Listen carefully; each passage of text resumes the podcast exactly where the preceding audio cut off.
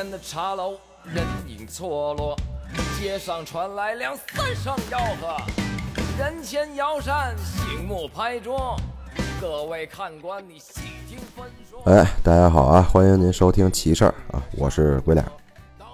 今天呢是二零二二年五月二十一号啊，星期六。昨天呢是五二零，这是一个比较有纪念意义的日子啊，一个特殊的，可以算是节日吧。相信大家过得都不错。哎，成双对儿的朋友们，我大概能知道这个今天过得肯定是非常 romantic、非常浪漫的一天哈。这个我就不在意了。但是呢，我很好奇这些单身的朋友究竟是怎么过的。如果您愿意分享，欢迎您在评论区留言啊，莲儿我很好奇啊。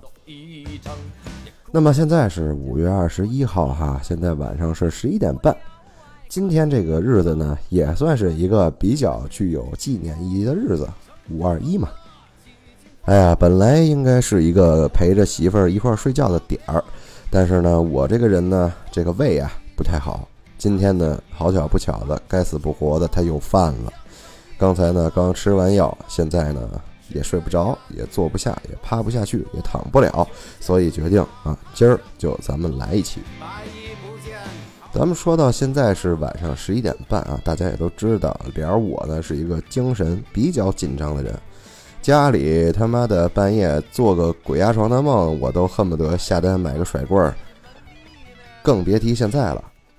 所以呢，今儿这个故事啊，不凶，不鬼啊，呃，比较属于那种奇闻异事，比较江湖气息比较浓的两个故事哈。行，咱话不多说，咱今儿现在就开始。想太多，书中故事是时间蹉跎，个人心中他自有评说。听完这段，你一笑而过。咱们第一个故事的这个投稿者啊，来自于佑佑啊，这是一个大家很耳熟的人，因为这个因为自己发生的事儿比较奇，而且故事质量包括这个文笔非常非常棒。那么今天呢，也是他的这个故事。先这个简单介绍一下他们家的背景吧。这个佑佑说呀，到他妈妈这辈儿啊，已经是家里第四代学医的人了。哇，这一家子啊都是大夫，厉害了。这个佑佑的姥爷的爷爷就是他们这边比较有名的土郎中，啊，治病很灵，也可能是那个时代特点的原因吧。他呢讲究的是治病要知鬼，所以对待鬼神之事啊，有一套自己的理论体系和办法。这个佑佑呢，对他了解的倒是不多，大部分都是听这个老爷哈讲起以前的事儿的时候的只言片语。据听说，后来这套手艺又传给了这个太老爷，也就是这个老爷的父亲。但是到老爷这儿，就正经的跟了中医堂里的老中医学的医，和这个太老爷那套土郎中的方法还是有很多意见相左的地方。所以最后呢，老爷只是从老人那儿学到了一些治烫伤、烧伤、跌打损伤、脓疮疥癣的老偏方，还有一些什么正骨针灸推拿的手艺。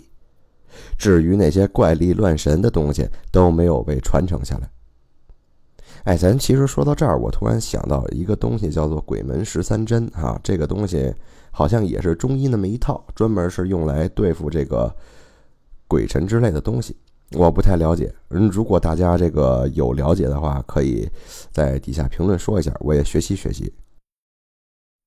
咱们刚才说到那些怪力乱神的东西没有被传承下来哈，但是呢，因为这个佑佑的舅舅小时候呢总是被吓着。所以，给受惊吓的小孩收魂的手艺，老爷还是学了回来。哈，经常给这个四邻八乡的小孩收。再后来呢，妈妈和舅舅都学了西医。那些传承下来的偏方，虽然这么多年用下来很有用，也没出过什么问题，但是毕竟不是获得国家批准认可的药，所以呢，就只有他们自己家人。和附近村子的亲戚朋友们需要的时候找老爷配一些用一用，并没有拿来获取利益。啊，以上啊就是佑佑他们家的这么一个背景介绍。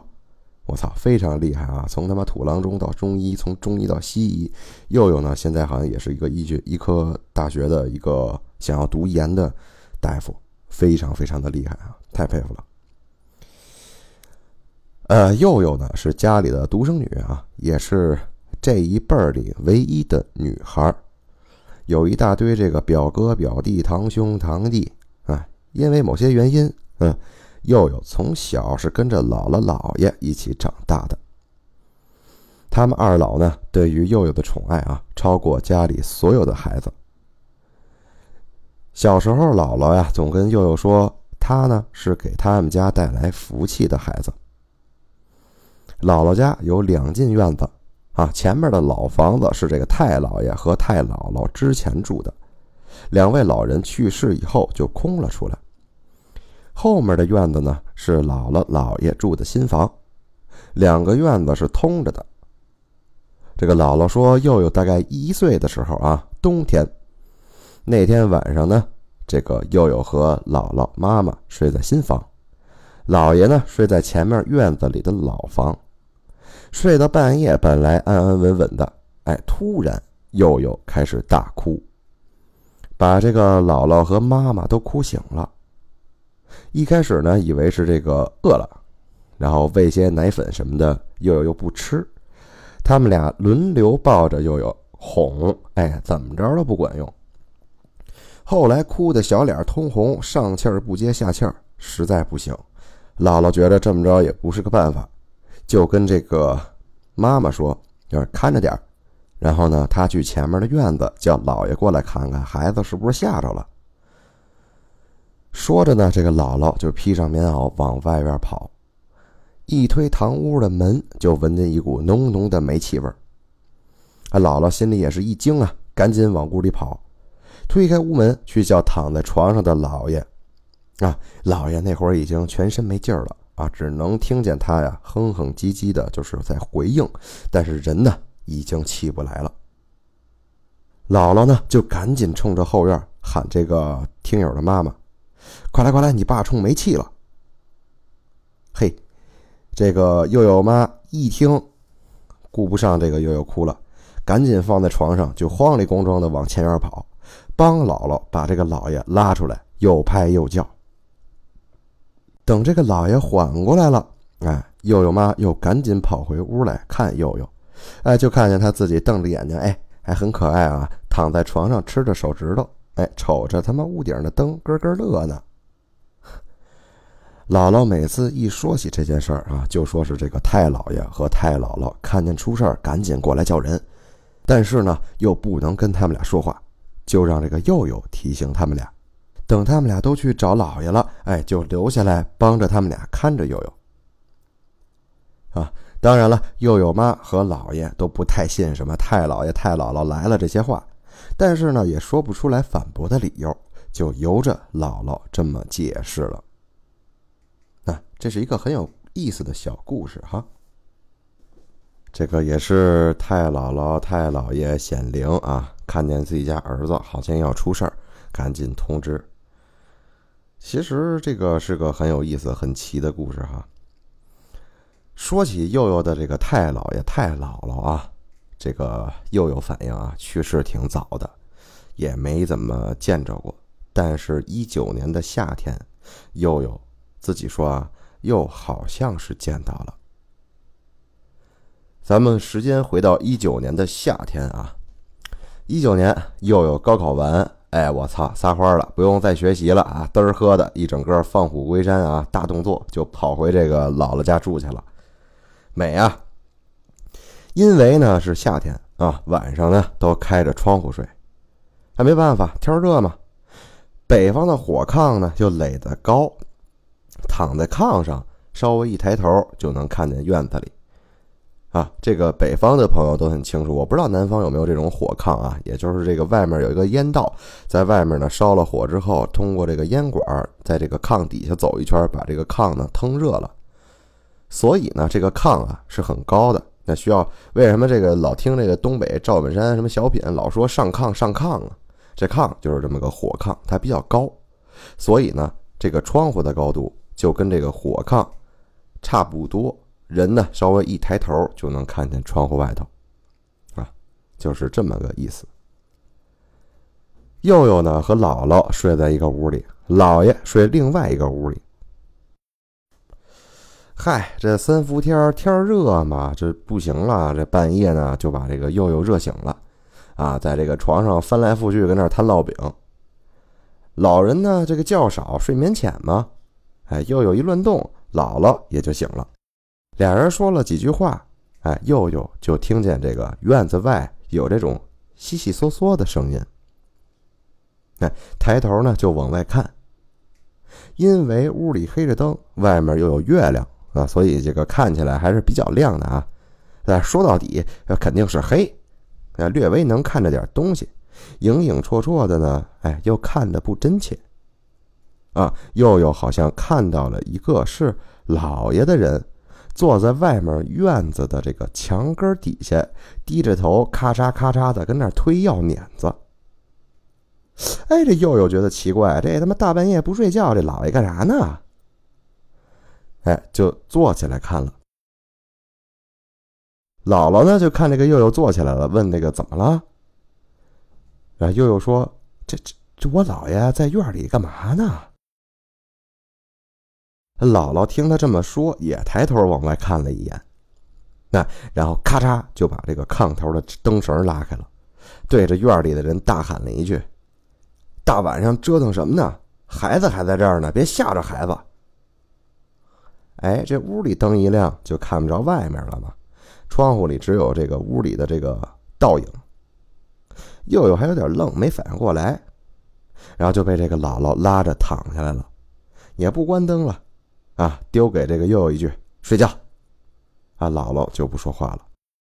那这老人说睡觉，这这又有哪睡得着啊？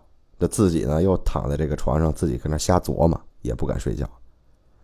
外面呢，悉悉嗦嗦的声音呢也没有了，啊，再往回琢磨，自己跟这盘啊盘这事儿，确实之前没听到这个老爷开屋门出去的事儿，啊，往后一直好长时间，等到这个睡着也没听见这个开门进来的事儿，然后后知后觉的时候再琢磨，可能半夜碾药的老人吧，嘿，还真的不是老爷。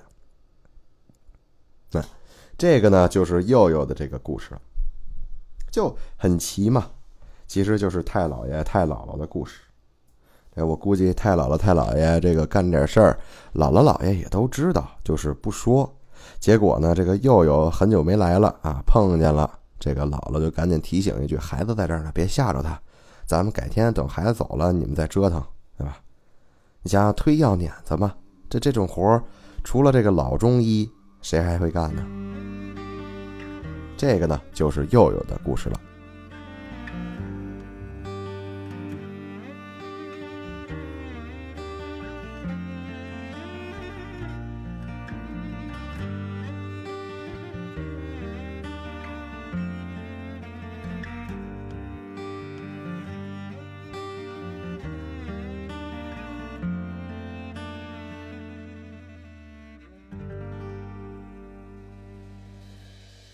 嗯，第二个故事啊，来自于咱们听友老爷，啊，这个故事我看我们投稿库里，因为这个投稿库呢，按照特定的规律啊，阿克一负责一部分，我呢负责一部分，我就看见这个故事是属于阿克的，但是他备注里写了江湖气息很浓，非常适合我，那么我义不容辞啊，我就把这稿拿来了。先说啊，这个老爷，这个故事呢叫做风水局。老爷姓单，就是这个大家都听过评书，这个单田芳老先生的这个评书都非常的精彩啊，就是那个单字。在这个他们老家那边啊，姓单的人比较少，村落呢也不如别的姓大啊，所以自古这个单家人啊，便人人习武，以防被人欺负。哎，最后一代习武是这个老爷爷爷的那辈人，啊，我就不叫老爷了，咱还是正常按咱们听友啊。小时候呢，虽然没见过这个老人动手，但是还记得这爷爷踢腿。好家伙，七十多岁的老头哎，啪一下依然能把这脚丫子踢到头的位置。好家伙！那么说这支单家人比较奇怪，族里的这个每代人都过得不错，还真没听说过谁家穷，而且呢，每代都是以这个男娃居多。听这个听友的父亲说啊，这是祖上庇佑。那前段时间有一次这个家庭聚会。酒过三巡之后，这个父亲说起了这件事儿。啊，听友父亲说，听友爷爷的爷爷靠着在杨口码头上闯荡发迹，成为了当地小有名气的富人。啊，这个人就称为老祖。老祖为人非常有个性，酷爱香菜。据说当时家里的厨子一道香辣肉丝独步江湖。哎，连宫里的御厨都不一定有他做得好。哎，可有一节呀，他们家后人就特别喜欢吃香菜。哎，比如这个听友爷爷喜欢吃香菜炒牛肉。老祖呢，晚年的时候遇见了个从河南那边来的算命先生，也不知道花言巧语的跟这个老祖灌了什么迷魂汤啊。老祖呢，格外的信任这个算命先生。啊，家里人甭管怎么劝啊，这个老祖都不予理会。哎，就觉得人家说的有理，人家有道理，就想把这个算命先生嘛揽在自己这儿，帮着自己一起做事。不方便住在内宅，哎，就直接在这个祖宅隔壁，给那个先生支了套房子。俩人天天的在一块儿，很多事儿啊，这老祖还要问问那个人的意见。俨然成为了这个类似参谋长的角色啊！按照这意思，就是像古代的那种门客，咱就叫他这个算参谋啊。按照这个算参谋的说法，哎，他跟周围的这些山精鬼怪基本上都是拜把，我操，称兄道弟，今儿去那儿喝酒，明儿去那儿吃饭，天天的来这套。这个算参谋知道的都是这个山精野怪告诉他的。哎，当然了，这个算参谋也不是说事事都有准儿，他呢比较擅长已经发生和正在发生的，哎，也就是过去和现在。比如说啊，谁谁小时候在哪摔过一跤，哪哪留了个疤，啊，谁谁家那边下雨了没关窗户，窗铺淋湿了，就类似这种东西。但是呢，他算不准即将发生的或未来一段时间内发生的，那。就是未来了，就意大概意思啊，就是这个专业不对口。我我我专业是这个这个这个过去现在，那个是是别的专业的，那那那大概懂点儿啊。这个必修课学了，这个这个专业必修课没学着，大概这么个意思。但是这个算参谋他还会看势啊，大家听清楚啊，势力的势啊。听友不理解什么叫做看势啊？也不是单纯的这个运势，好像更多的是一种说不明白的走势。反正这个老祖就是很信他，他们俩呢互相搭配着，也过了一些风光的日子。直到这个老祖去世，老祖呢临终前交代家人多关照一下这个算参谋。老祖的丧事也是在这个人的指点下办的。当要下葬的时候，这个人。问了一下这个老爷爷，也就是这个老祖的儿子，这个葬法还颇有讲究。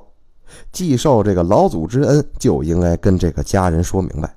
具体怎么下葬，这个听友不清楚啊。总之，差不多是以一种奇怪的方式，将这个棺木竖直入土啊，九十度，就是不是躺着就站着，或者是这个头朝地，哎，大概意思就是说可以这个蒙阴子孙。就这么着，这个丧事。也就办完了。不过没过多久，这个老祖的奶奶身体就不太好了。这个这个白天晚上啊，经常这个迷迷瞪瞪的跟那儿做噩梦。听友的父亲呢就说，这个祖奶奶经常梦见一个空无人烟的街道，下着大雾，他呢自己在这个街道上走着，走不了多远，雾里就走出了一个人。眼睛周围啊非常重的黑眼圈，就跟那大熊猫似的。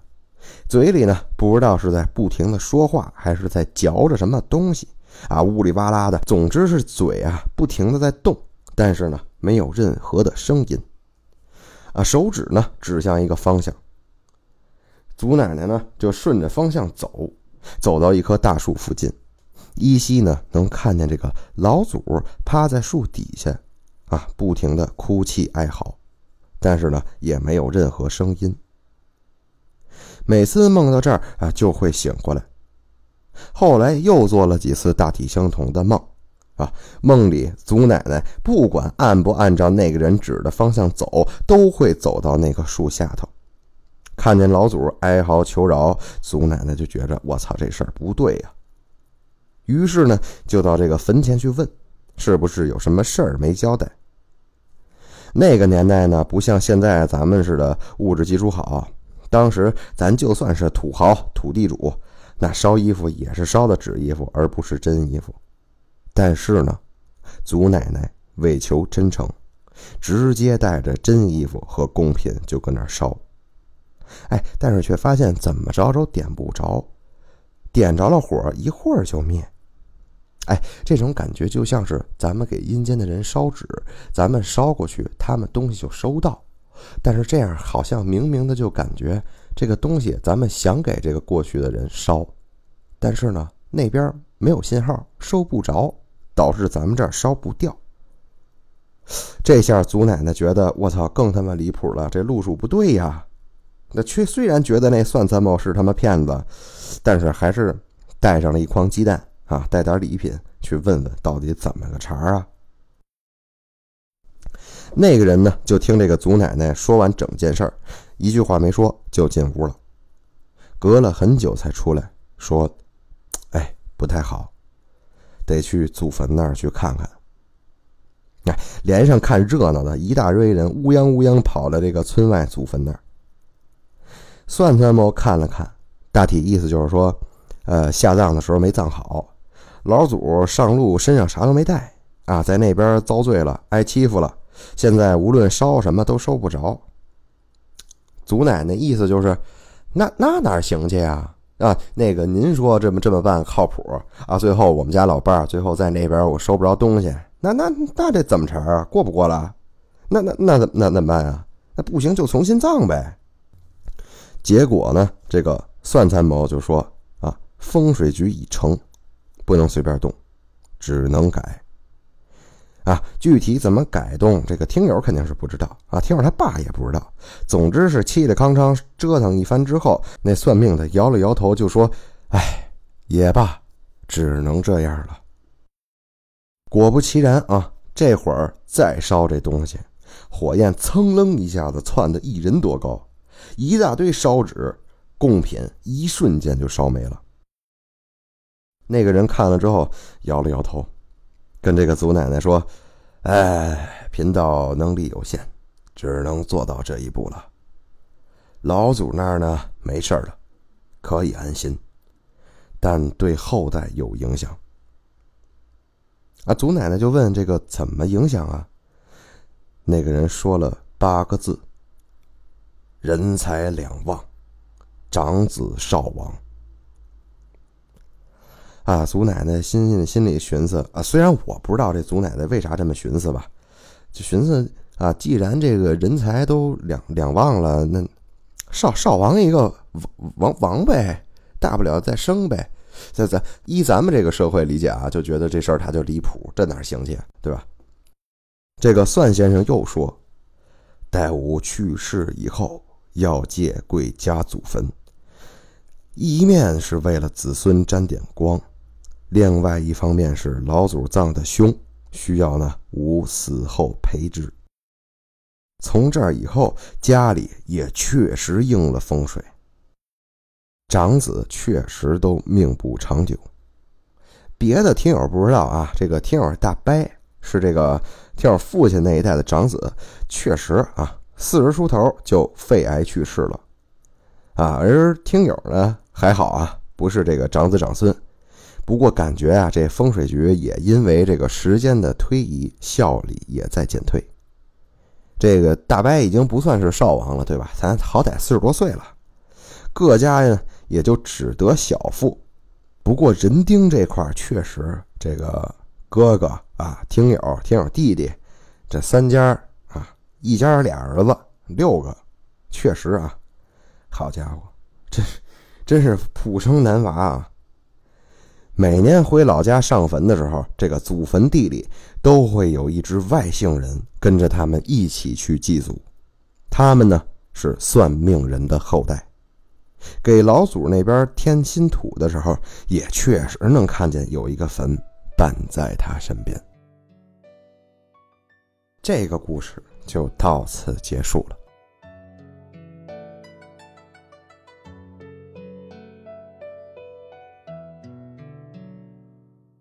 奇闻异事啊，这个纯粹就是奇闻异事、乡野怪谈啊。大家呢，我觉得这个事儿非常有意思啊。对于这种风水的东西，我特别感兴趣。但是奈何咱可能确实是没慧根，也确实没有这个机缘，咱学不着。但是那个群里或者是听众听这个，跟这个您要是懂点儿，欢迎您这个这个私信我，我跟您请教请教，因为我也想找个这个。帮我看看我们家这风水到底是咋了吗？啊，顺带手哈，这个老爷还有一个小故事啊，大概有二百字左右，这么一个特别特别小的小故事，我也一并说了吧。这个听友啊，有个女同事啊，小时候有这么个事儿，她家小时候在农村啊，有地，爸妈呢带着这姑娘下地干活。他呢没事啊，这儿摸摸那儿，那儿掰楞掰楞那儿，老捣乱。哎，他爸妈就有点嫌他烦，就说：“哎，你去那边那个地里摘黄瓜吃玩去吧，好吗？别跑远了。”啊，他呢就去旁边这个黄瓜架子上摘黄瓜吃。哎，本来这黄瓜这东西是好东西啊，低糖低脂，然后饱腹感也强。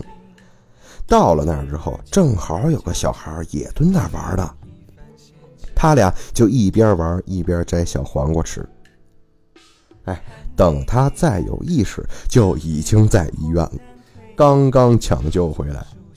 哎，他爸妈就说呀，等这个他们干完活，就到了这个黄瓜地这儿，想找这个闺女。哎，就看见他呀躺在地上，浑身都绿了。哎，地上满满的一地小黄瓜头，也不知道吃了多少。赶紧送进医院，抢救过后，人才缓过来了。就是这么一个短小精悍的小故事哈，非常有意思。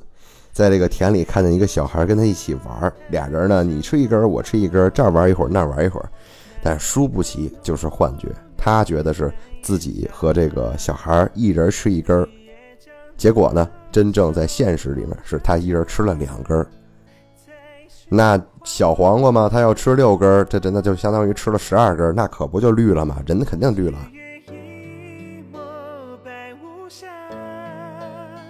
行，那差不多了。今儿咱们这个故事就讲到这儿啊。如果您觉得节目尚可，欢迎您关注这个奇事儿、鬼脸儿还有硬核公园。欢迎您加入微信的听众群啊，在这个微信搜索“印核公园”啊，印这个因为这个主播阿克他这个印硬不分啊，就变成了 i n 大写的 i n，印核公园啊，回复加群即可加入粉丝群。如果您有一些比较怪奇的奇闻异事或者比较凶的故事，欢迎您私信我投稿。那么好吧，这次咱们就到这儿。这里是奇事儿，我是鬼脸，咱们下回再见，拜拜。